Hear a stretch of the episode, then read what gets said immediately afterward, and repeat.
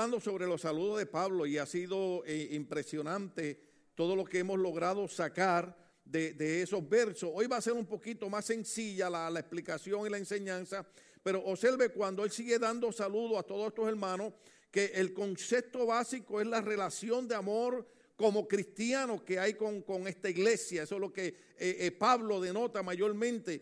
Pero cuando él dice, saludad a Urbano, entonces estamos leyendo las dos versiones, estamos leyendo Reina Valera 1960 y la Nueva Versión Internacional. Saluden a Urbano, NIV dice, nuestro compañero de trabajo en Cristo. Hemos hecho bastante énfasis porque muchos de ellos a los que Pablo saluda los reconoce como compañero de trabajo, como colaborador, y no solamente eso, sino cuando él menciona colaborador en Cristo Jesús, compañero de trabajo, indica inmediatamente, no podemos hacernos los locos, inmediatamente Pablo está reconociendo algo. Esto eran gente que estaban ocupados en la obra del Señor. Acuérdese que Pablo era el carácter de Pablo era como un león. Pablo se proponía algo y no importaba lo que pasaba, lo lograba. Muchas veces lo metieron en prisiones, le dieron latigazo, le cayeron a pedrada, pero cuando él se enfocaba en algo lo hacía. Inclusive en una ocasión un profeta le quitó el cinto y se amarró y dijo, esto van a hacer con el dueño del cinto. Y Pablo dijo, no solamente estoy dispuesto a que me amarren, que me golpeen, sino que estoy dispuesto hasta dar mi vida por el evangelio. Entonces cuando Pablo saluda a un hermano como Urbano y dice, nuestro colaborador en Cristo, está diciendo, ese era de los que siempre estaba atento a ver en qué podía cooperar en la iglesia. Cuando usted lee todo ese capítulo, usted le va a encontrar que lo que más Pablo denota es la gente que siempre está dispuesta a trabajar, a ayudar, colaborar. Compañero, dice, compañero de trabajo en Cristo. Yo sé que esa palabra suena fea, especialmente cuando usted está terminando la semana, que está trabajando, pero en el Señor hay que trabajar. Yo le he explicado a ustedes muchas veces en mi país, cuando las muchachitas se enamoraban de muchachitos que no les gustaba trabajar, los papás les decían, mira, no te enamores de ese muerto. Para nosotros un muerto es alguien que no tiene motivación, no tiene iniciativa en la vida.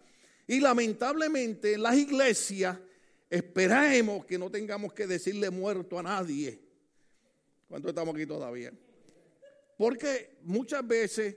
Y yo sé que la iglesia se compone de muchísima gente, pero la idea es, a través del mensaje, cuando Pablo saluda, es motivar a los hermanos que entiendan que en la obra del Señor hay que estar activo, hay que trabajar, hay que hacer algo. Pero usted sabe que en toda iglesia siempre hay gente que miran pero no hacen. Yo me gozo en esta iglesia porque yo veo que los hermanos a veces pasan y ven un papelito en el piso. Y yo he visto diferentes hermanos, hermanas, hermanos, jóvenes, hasta niños recoger el papel del piso. Pero ¿sabe por qué? Porque nosotros a cada rato estamos diciendo, si usted ve un papel en el piso, no pase de largo, porque esta es su casa.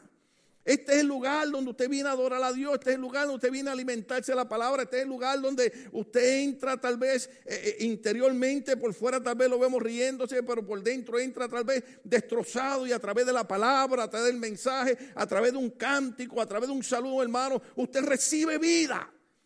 Entonces la casa del Señor queremos tenerla, aunque sea sencilla, pero limpia. Yo no sé cómo son los refranes, pero por allá en uno de nuestros países, no creo decir que fue en México, pero alguien dijo que sepan que somos coches, pero no tanto.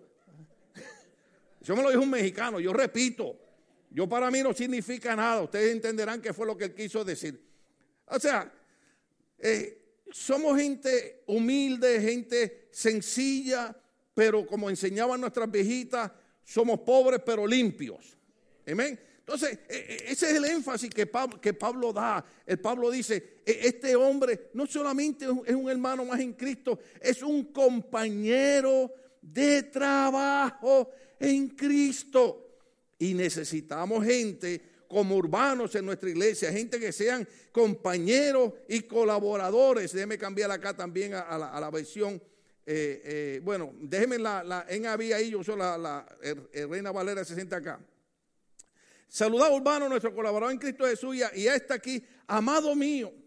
Saludad a Apeles. Ahora, yo creo que estos nombres están medio locos, medio raros, pero yo quiero que usted observe algo que dice acerca de saluden, hermano, pásale al otro verso, el verso 10. Saludad a Apeles. Entonces, noten lo que dice después. Aprobado en Cristo. Cuando usted investiga sobre el nombre Apeles, encontramos que fue un hermano que, según los estudiosos, estuvo pasando por aflicciones, dificultades, estuvo en prisiones, pero nunca negó el evangelio de Cristo. Déjeme darle despacio a eso. Cuando Pablo dice saluden a Apeles, saludad a Apeles, aprobado en Cristo, saludad de la casa de Aristóbulo, dice este Apeles no es cualquier hermano. Es un hombre que ha sido perseguido, es un hombre que ha estado enfermo, es un hombre que ha estado en prisiones, pero nunca le ha dado la espalda al evangelio de Cristo. Por eso cuando Pablo lo manda a saludar, dice saludad a Apeles, aprobado en Cristo. Qué lindo sería que de cada uno de nosotros digan eso. Yo no sé con quién yo estaba hablando los otros días y dije, yo sé que yo he pasado por luchas y batallas, pero lo que nunca nadie podrá decirle de mí, ni en Puerto Rico, ni en California, ni en ninguna parte del mundo, es Tim Mejía abandonó la iglesia y se volvió a las drogas, se volvió al alcohol. Nunca podrán decir tuvo cáncer, tuvo lucha, tuvo batalla, pero como dice la Biblia, ebenecer, hasta aquí nos ha ayudado el Señor, sea el nombre de Dios glorificado. Eso es bien importante, porque nosotros tenemos que ponerle eso en nuestro corazón. Cuando Pablo escribe a las iglesias dice, armados del mismo pensamiento de Cristo.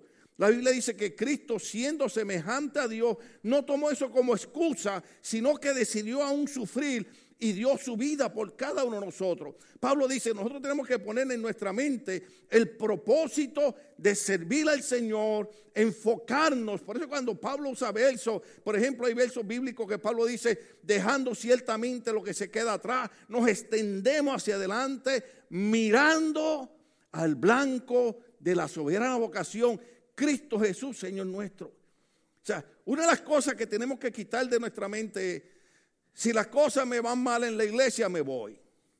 Si Dios no me contesta esta oración, me voy. No, tenemos que ser hombres como Apeles, que Pablo dice, este es un aprobado. Usted sabe lo que es aprobado, ¿verdad? Pasó el examen, aleluya. Entonces, cuando uno lee estos versos bíblicos, de momento uno los ve como si nada.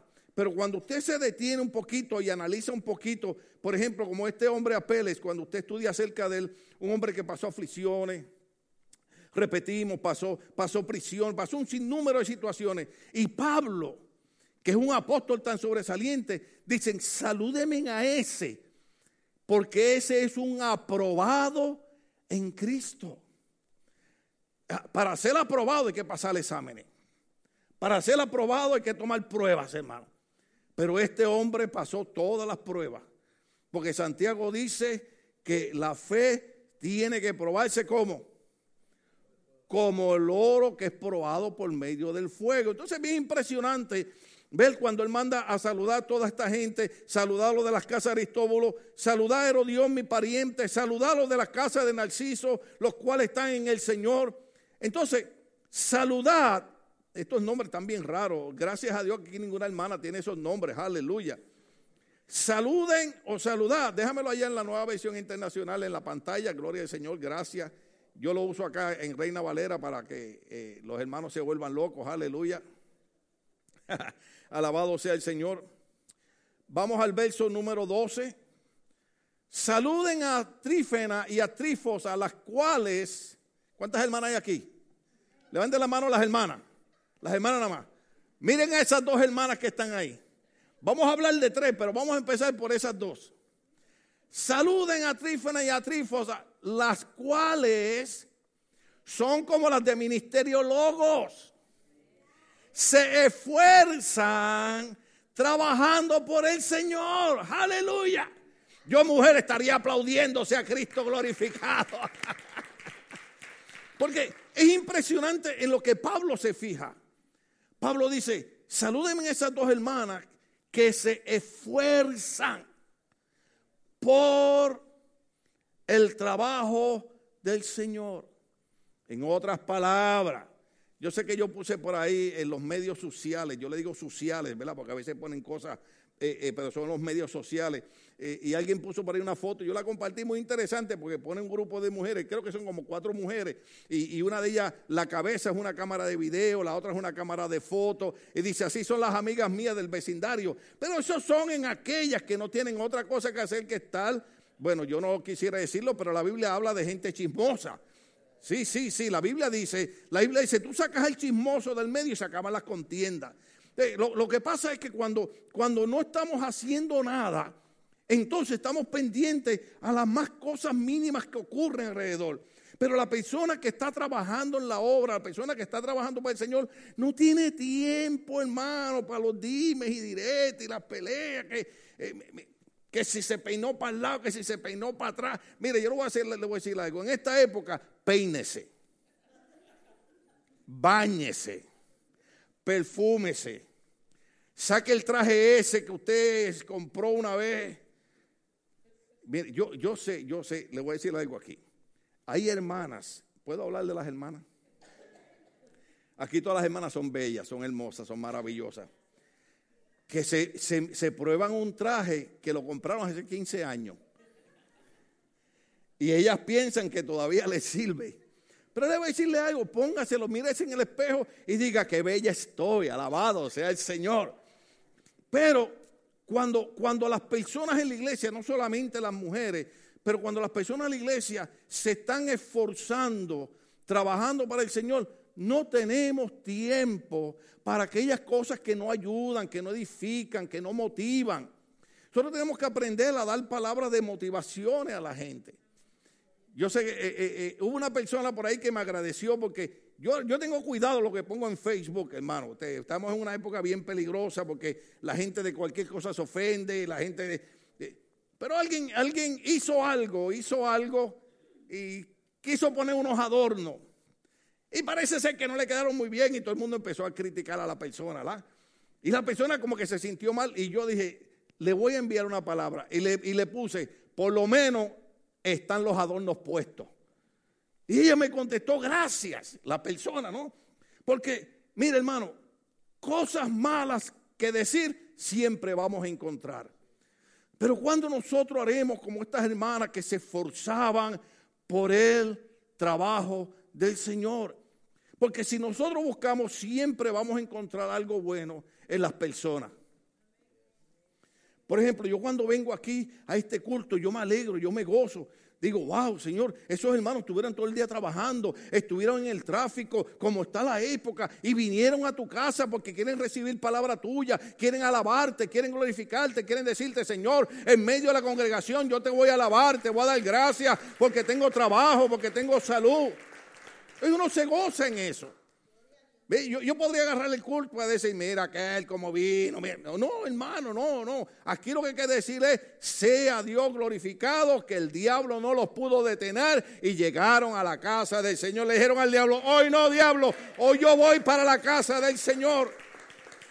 Y por eso es que Pablo destaca estas diferentes personas a las que manda saludos. Pero a mí me llama la atención porque cuando Pablo habla de estas mujeres dice, las cuales trabajan en el Señor. Y la Nueva Versión Internacional me gusta porque dice, se esfuerzan trabajando por el Señor. Porque todos sabemos que trabajar en el Señor no es fácil.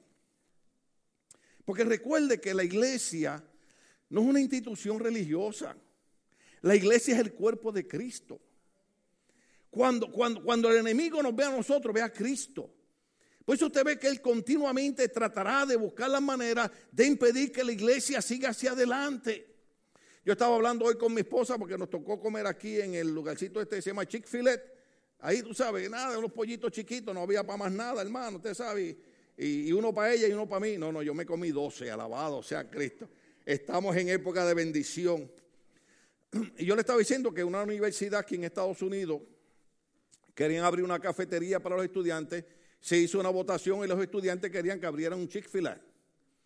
Y la institución universitaria dijo que no, porque esta institución hacía un poquito de variedad, porque no creía en las personas de cierta orientación sexual. O sea, en otras palabras, desen cuenta de esto, todo lo que huela a cristianismo es atacado por el enemigo.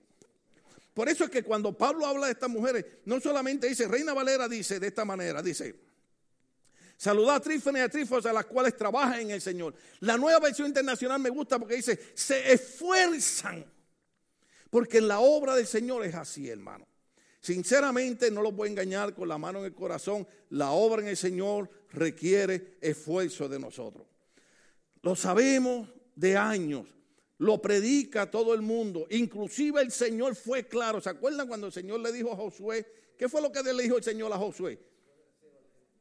Esfuérzate y sé valiente, yo estaré contigo, pero tienes que esforzarte. Esfuérzate, o sea, Dios le dice a Josué, Josué, yo voy a estar contigo, pero no va a ser fácil, pero tienes que esforzarte. Por eso me gusta cómo la versión identifica a dos mujeres que se esfuerzan. Y en la vida, hermano, yo sé que ustedes se cansan de oír esto, pero yo siempre le he dicho por años, la vida nos da golpes bien duros. Y nosotros tenemos que aprender a esforzarnos.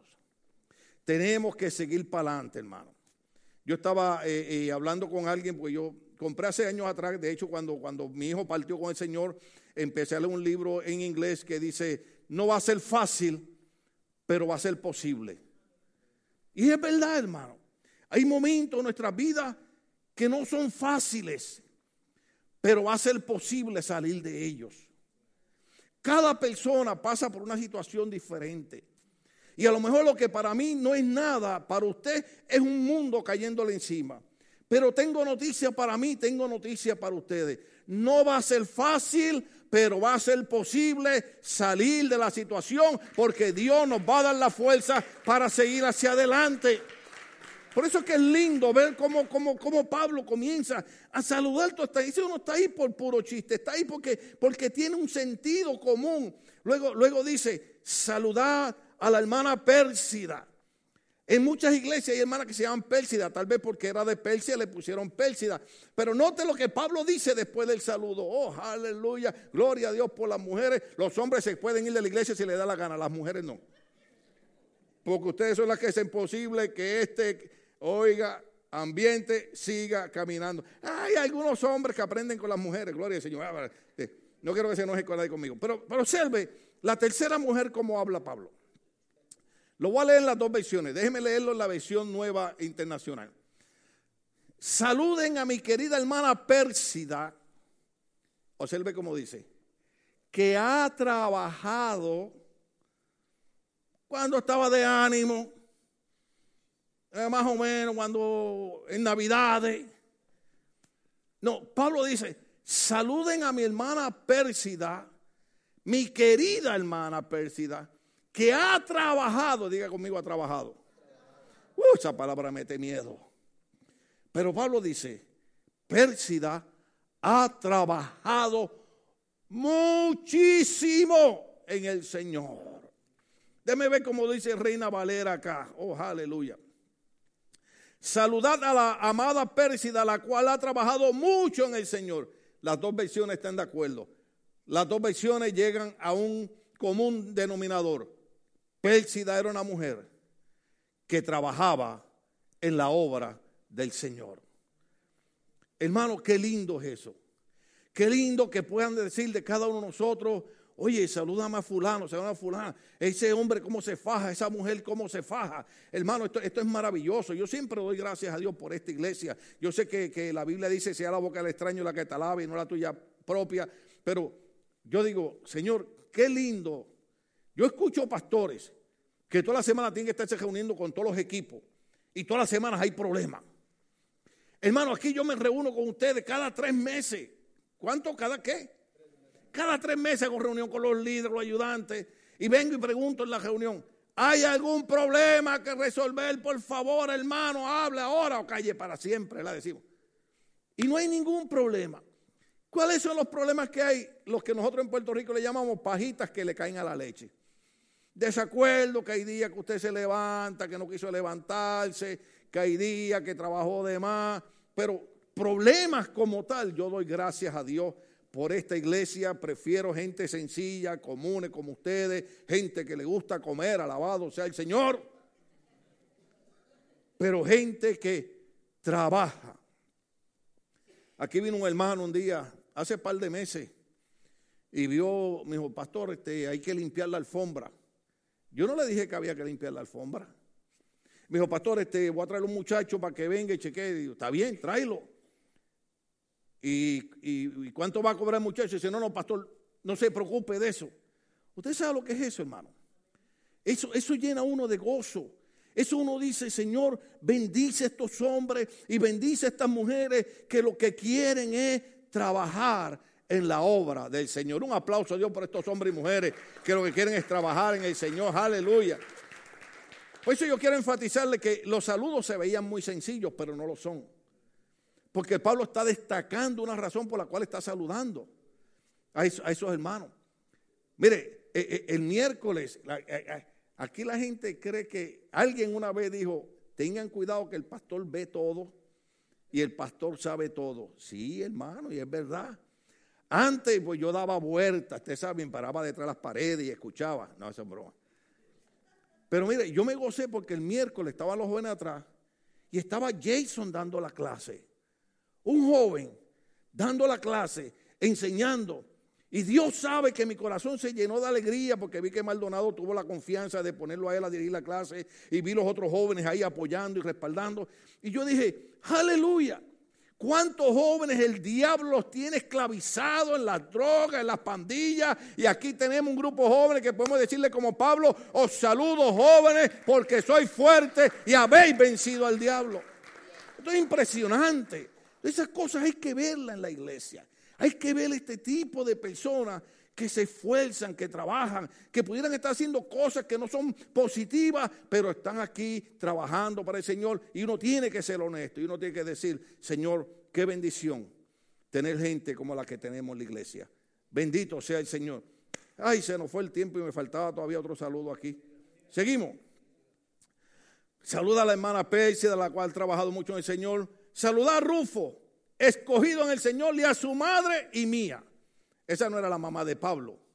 Lo que pasa es que era una mujer cristiana que amaba tanto a la gente que trataba a Pablo como si fuera un hijo. Por eso en la iglesia, yo le he sido honesto, yo le pido la oración a la gente viejita. Sí, bueno, o sea, mayor. Aquí no hay ninguna viejita. Mayores. ¿Por qué? Porque hay muchas personas que toman a uno como si uno fuera hijo de ellos. Y cuando oran por uno, oran con amor. Había un hermano en la iglesia que yo empecé allá en Puerto Rico, que él veía que yo me iba a las esquinas y yo predicaba, hermano.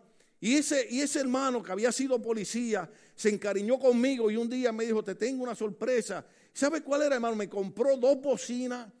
Me compró un transformador de 12 voltios. Conseguimos un micrófono para que yo ahora en las esquinas y en la calle tuviera un sonido altoparlante para poder predicar. Y aquel hombre yo siempre lo vi como si fuera un padre mío. Y yo quiero que los hermanos mayores en la iglesia y las hermanas mayores comiencen a ver a los jóvenes y a los adolescentes como si fueran hijos suyos. Porque qué lindo es que alguien crezca y diga, yo pude permanecer en la iglesia porque el hermano fulano y la hermana fulana fue como un padre, fue como una madre para mí en la iglesia. Muchas veces me corrigió, muchas veces me orientó. Mire, ¿usted cree que no, hermano? Cuando uno crece, uno aprecia un regaño que le hayan dado a uno cuando uno estaba haciendo algo malo. En el momento uno se enoja, la Biblia dice, en el momento la corrección no es agradable, pero luego da fruto apacible en justicia. Entonces, cuando usted ve a un adolescente, un niño haciendo algo malo, corríjalo, pero con amor, ¿verdad? No vaya a pensar que usted puede venir a darle golpe, esas cosas. No se desquite, no. Aconséjelo. Porque es lindo cuando Pablo habla de esta mujer, dice, es como si fuera también la madre mía. Saluda a Sincrito, a Flengonte, a Hermas, a Patroba, a Hermes y a los hermanos que están con ellos. Saluda a Filogo y a Julia y a Nereo y a su hermana, a Olimpa y a todos los santos que están con ellos. Ojalá y todos caigamos en esa palabra santo. Aleluya. Ahora, saludad los unos a los otros con ósculo santo. O saludan todas las iglesias de Cristo. Cuando Pablo manda a saludarse con ósculo santo, ustedes saben que el ósculo es un beso. Ahora, nosotros entendemos que las culturas son diferentes. Mayormente para el Medio Oriente era la costumbre de los hermanos besarse en la mejilla. Eso es el ósculo santo. No era un hermano saludando a una hermana, era un hermano con un hermano. En Puerto Rico habían dos hermanos que me besaban y todavía cuando me lo encuentro me besan. Ahora en esta época no quiero que me saluden con ósculo santo. ¿Okay? El doctor Samuel Pagán, que es un hombre tan ilustre que yo respeto tanto, me dice: Tim, estoy en Japón con un pastor y estoy en un lugar que ellos tienen una costumbre rarísima. Cuando andan con un hombre, se toman de la mano. Dice, yo voy con él por toda la ciudad y el pastor me agarra de la mano. Me dice: Tim, ¿tú te imaginas lo que pasaba por mi mente? Le digo, no, lo que pasaba por su mente no, lo que está pasando por la mía. Porque, por ejemplo, antes, muchos años atrás, lo normal era ver las mujeres tomadas de mano. ¿Se acuerdan de esas? Y abrazadas. Yo decía, eso es cosa de mujeres. Ahora uno las ve abrazadas y uno dice, bueno. Y usted se imagina ahora, hermano, en esta época, que venga José. ¿Ah? Mira, pastor, yo lo amo en Cristo. No me beses. Mejor con el puñito ahí, tú sabes, bien machito, así, what's up. Pero Pablo lo que está hablando es de cómo se destaca el amor cristiano que existía en la iglesia. Eso es lo que Pablo está hablando. No quiere decir, si usted quiere saludar a un hermano con un ósculo santo, lo puede hacer. Usted quiere saludar con un abrazo, lo puede hacer. Pero no es obligatorio en nuestra cultura hacerla. ¿Ok? A mí me toma tiempo. Todas las hermanas de la iglesia saben que a mí me toma tiempo darle un abrazo a una hermana en la iglesia. ¿Ok? Tiene que estar llena de la iglesia, tengo que conocerla, porque uno no quiere malas interpretaciones. Porque Pablo no está diciendo que es obligatorio, que hay que darle un beso al hermano o a la hermana, sino que Pablo a esta cultura le está diciendo, porque lo que quiere destacar es el amor cristiano que debe existir aún en el siglo XXI. Si algo importante debe existir en la iglesia cristiana o en nuestra iglesia es el amor cristiano. Lo hemos explicado un montón de veces. Entender que somos de diferentes países, que hablamos diferente, que comemos diferente, pero que todos somos miembros del cuerpo de nuestro Señor Jesucristo. Entonces Pablo está haciendo unos saludos y de momento viene y se tira en un cambio bien drástico, pero basado en el amor de un padre. Dice de esta manera: mas os ruego, pónmelo ahí, le ruego, hermanos, lo voy a leer en la pantalla, que se cuiden. ¿Le ruega que qué? Le ruego que se cuiden de los que causan divisiones y dificultades. Fíjense que cuando está saludando a toda la gente, él empieza a recalcar. Son gente que se esfuerzan, son gente que trabajan, son gente que se saludan en amor, son gente que echan la obra de Dios hacia adelante. Entonces Pablo dice, una iglesia que camina en ese espíritu tiene que tener cuidado en algo. Porque recuerde que en la época de Pablo, los que les hacían daño a Pablo y perseguían a Pablo era la gente que eran judíos. Y como Pablo ahora no era judío, sino que era cristiano, y ahora Pablo predicaba que la salvación era por la gracia en Cristo y no guardando la ley, entonces esta gente judaizante seguían a Pablo a muchos lugares y se metían a las iglesias y se hacían pasar por hermanos en Cristo. Y lo que hacían era que empezaban a traer doctrinas erróneas, empezaban a enseñar cosas que no eran bíblicas. Y Pablo dice, les ruego, hermanos, que se cuiden. Diga conmigo, me tengo que cuidar.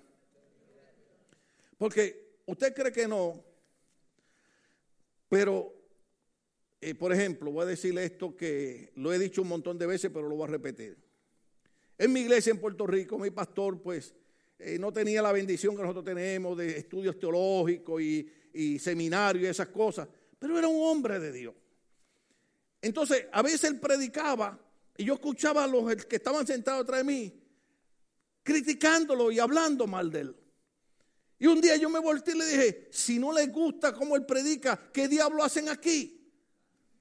Porque llega el momento que uno se cansa de ver a un hombre que se está esforzando por presentar el camino de salvación, porque muchos de nosotros vinimos al Señor y permanecimos en el Señor por esos viejitos que no tenían la teología que tenemos nosotros, pero tenían una vida consagrada y dedicada a Dios y estaban dispuestos a pagar un precio por el Evangelio de Cristo. Entonces, y tres veces, hermano, usted no sabe esto, 3 veces me trataron de convencer para dividir la iglesia y que yo fuera el pastor de ellos. Ustedes están cansados de oírme esto, pero viene el caso. Y las 3 veces yo les respondí lo mismo. Mientras ese viejito sea el pastor, yo lo voy a respetar y lo voy a respaldar. Y se fueron la gente, claro que sí que se fueron. Pero ahora yo entiendo lo que Pablo estaba diciendo. No solamente los judaizantes, sino hay personas que llegan a nuestras iglesias, a todas las iglesias, y nunca van a querer acomodar su vida a la santidad del Evangelio. Y entonces siempre van a buscar alguna razón por la cual la iglesia no está bien. Pero usted sabe qué es lo que es triste. Siempre hay personas que le prestan atención y no se cuidan, como dice Pablo. Pablo dice, les ruego, hermano, que se cuiden de los que causan divisiones y dificultades. Déjenme ver cómo lo dice acá. Reina Valera lo dice de esta manera. Os ruego, hermanos, que os fijéis los que causan divisiones y tropiezos. Y tropiezos. Acá dice, los que causan divisiones, pónmelo otra vez para atrás. Gracias por tu ayuda, gloria al Señor. Ponme en NIV otra vez ahí. Pablo dice, les ruego, hermanos, que se cuiden los que causan divisiones y dificultades. Y van en contra de lo que a ustedes se les ha enseñado. Dice Pablo, apártense de ellos. Wow. A mí alguien una vez aquí me dijo, bueno, pastor, ¿y usted cree que usted es jefe de uno que le está diciendo que yo no puedo seguir siendo amigo de fulano? Le digo, no, yo no te estoy diciendo eso. Yo estoy diciendo que lo que la persona está haciendo te va a arrastrar. Ni me había pasado cuando estaban embarrados, perdonen la palabra en Puerto Rico, se usa así. ¿Qué significa? Que a veces uno trata de ayudar a la gente, porque en mi país dicen, el que brega con melao se chupa el dedo. ¿Usted ha estado alguna vez cocinando algo dulce? ¿Ah? ¿Cuántos de verdad, honestamente, hermanas y hermanos, cuántos de verdad a veces están cocinando algo y el olorcito a canela y la azuquita y de momento usted hace sin que nadie se dé cuenta así? ¿Ah? El melao es un sirope que sacan de la caña. Es negro y es dulce, hermano. Yo robaba caña en mi país, alabado sea el Señor, y robaba melao también. Y el melao se lo ponen al frente, hermano, y no hay manera de que usted se escape de que en algún momento usted le meta el dedo y lo prueba. Eso significa, tú empiezas a caminar con gente que su corazón no está en el servicio de Dios. Tú comienzas a caminar con gente que de verdaderamente no se ha entregado a Cristo, tarde que temprano te van a arrastrar. Por eso Pablo dice, cuídense, hay una responsabilidad, hay un trabajo. Entonces Pablo dice, yo sé que les va a doler, pero tienen que apartarse de la gente que causa divisiones y que causa tropiezos. Pablo muchas veces los confrontaba, porque dice de esta manera, os ruego, hermanos, que os fijéis en los que causan divisiones y tropiezos en contra de la doctrina que vosotros habéis aprendido y que os apartéis de ellos. Mire lo que dice el verso 16, déjame ahí en NIV, igual leerlo aquí, después lo voy a leer allá. Porque tales personas no sirven a nuestro Señor Jesucristo, sino a sus propios vientres y con suaves palabras y lisonjas engañan los corazones de los ingenuos. Entonces, le voy para allá. La Nueva Versión Internacional dice, tales individuos no sirven a Cristo nuestro Señor, sino a sus propios deseos. Con palabras suaves y lisonjeras engañan a los ingenuos. Hay gente que sabe que la mayoría de los hermanos de la iglesia son gente de buen corazón, son gente con mente limpia y dicen, yo voy a convencer a este. Yo he sido criticado por mucha gente en la iglesia porque a veces ha llegado gente que yo le digo, hermano, tenga cuidado, esa persona no tiene buen espíritu. Ah, el pastor y debe moverse en amor. Y a veces le digo a la gente, hay gente en la iglesia que tiene más amor que el pastor y más amor que Dios. Después cuando vienen los problemas, yo tengo una persona aquí, un día me llamó y dice, pastor, yo necesito que usted hable con tal persona porque pasó esto y esto y esto. Le dije, no. porque hace como 3 meses yo le dije a usted. Por eso ahora, hermano, ya ni le digo a nadie nada. Porque ahora uno es entrometido. ¿Dónde estamos aquí? Pero Pablo dice, hay personas, tales individuos no sirven a Cristo nuestro Señor, sino a sus propios deseos. Entonces, ¿cómo usted sabe que hay personas que sirven a sus propios deseos y hay personas? Porque usted nota a la persona que se esfuerza y trabaja para la obra del Señor. Por ejemplo, esto es impresionante. ¿Cuántos ven todos esos adornos bonitos que hay ahí? Mire, perdónenme, pero a la espalda que voy, mire. Mire eso, mire eso. ¿Cuántos vieron eso? ¿Cuántos vieron eso? Yo estaría dando un aplauso al Señor. ¿Usted sabe qué significa eso?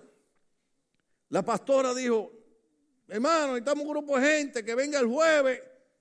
Y el jueves, hermano, se metió un grupo de gente aquí. Y empezaron a poner árboles. Y empezaron, y mire lo que está ahí. ¿Sabe qué significa eso? Que son gente que no andan detrás de sus propios deseos. Son gente que andan detrás de que el nombre de Cristo sea glorificado y que la obra del Señor siga creciendo y que la obra del Señor eche hacia adelante. Sea el nombre de Dios glorificado. Pablo confronta a esta gente. Déjeme terminarle con un verso, creo que está en Tercera de Juan, si no me equivoco. Por Tercera de Juan debe estar ese verso. Tercera de Juan, capítulo, bueno, es una sola carta, es un solo capítulo. Tercera de Juan, verso 9 al 10. Porque algunas veces usted dice, ay hermano, pero hay que tenerle mucho amor. No, Pablo dice que la gente que causa divisiones, la gente que crea problemas doctrinales, la gente que, usted sabe, porque hoy en día usted sabe que tenemos un grupo de gente cristiana que ya nada es malo.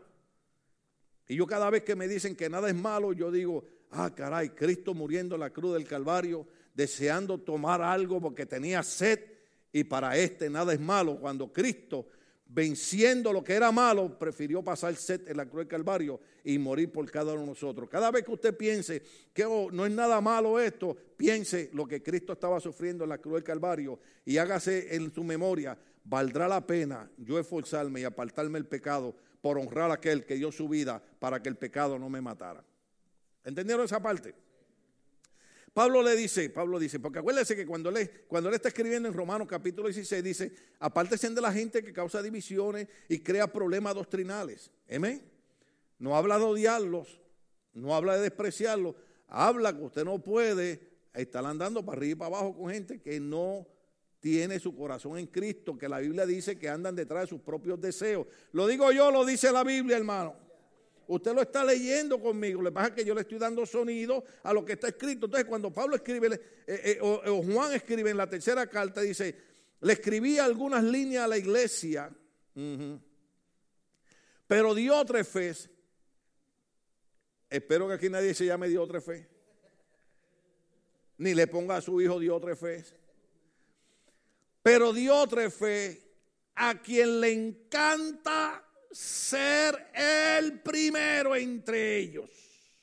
Oiga, hay gente que son así. Hay gente que, oye, yo quiero que usted tenga cuidado.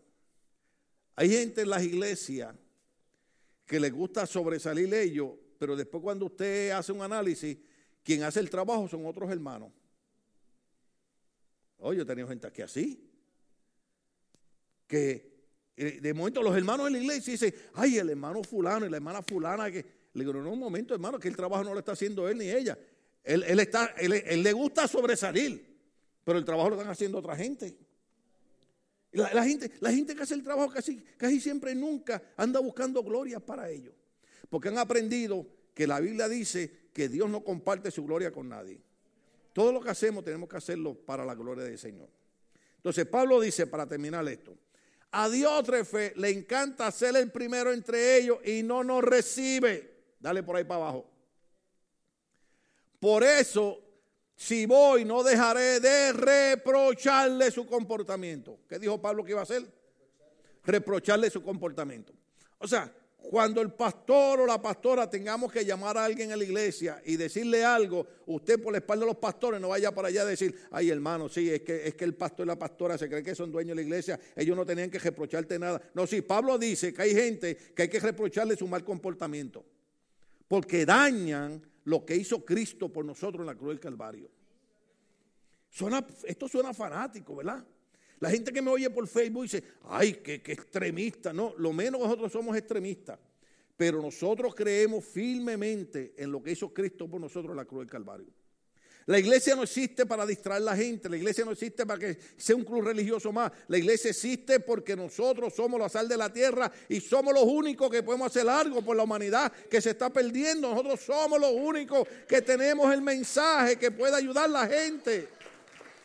Entonces Pablo dice, si yo voy, le voy a reprochar su comportamiento, ya que con palabras malintencionadas habla contra nosotros, solo por hablar, como si fuera poco, ni siquiera recibe a los hermanos. Dale para abajo.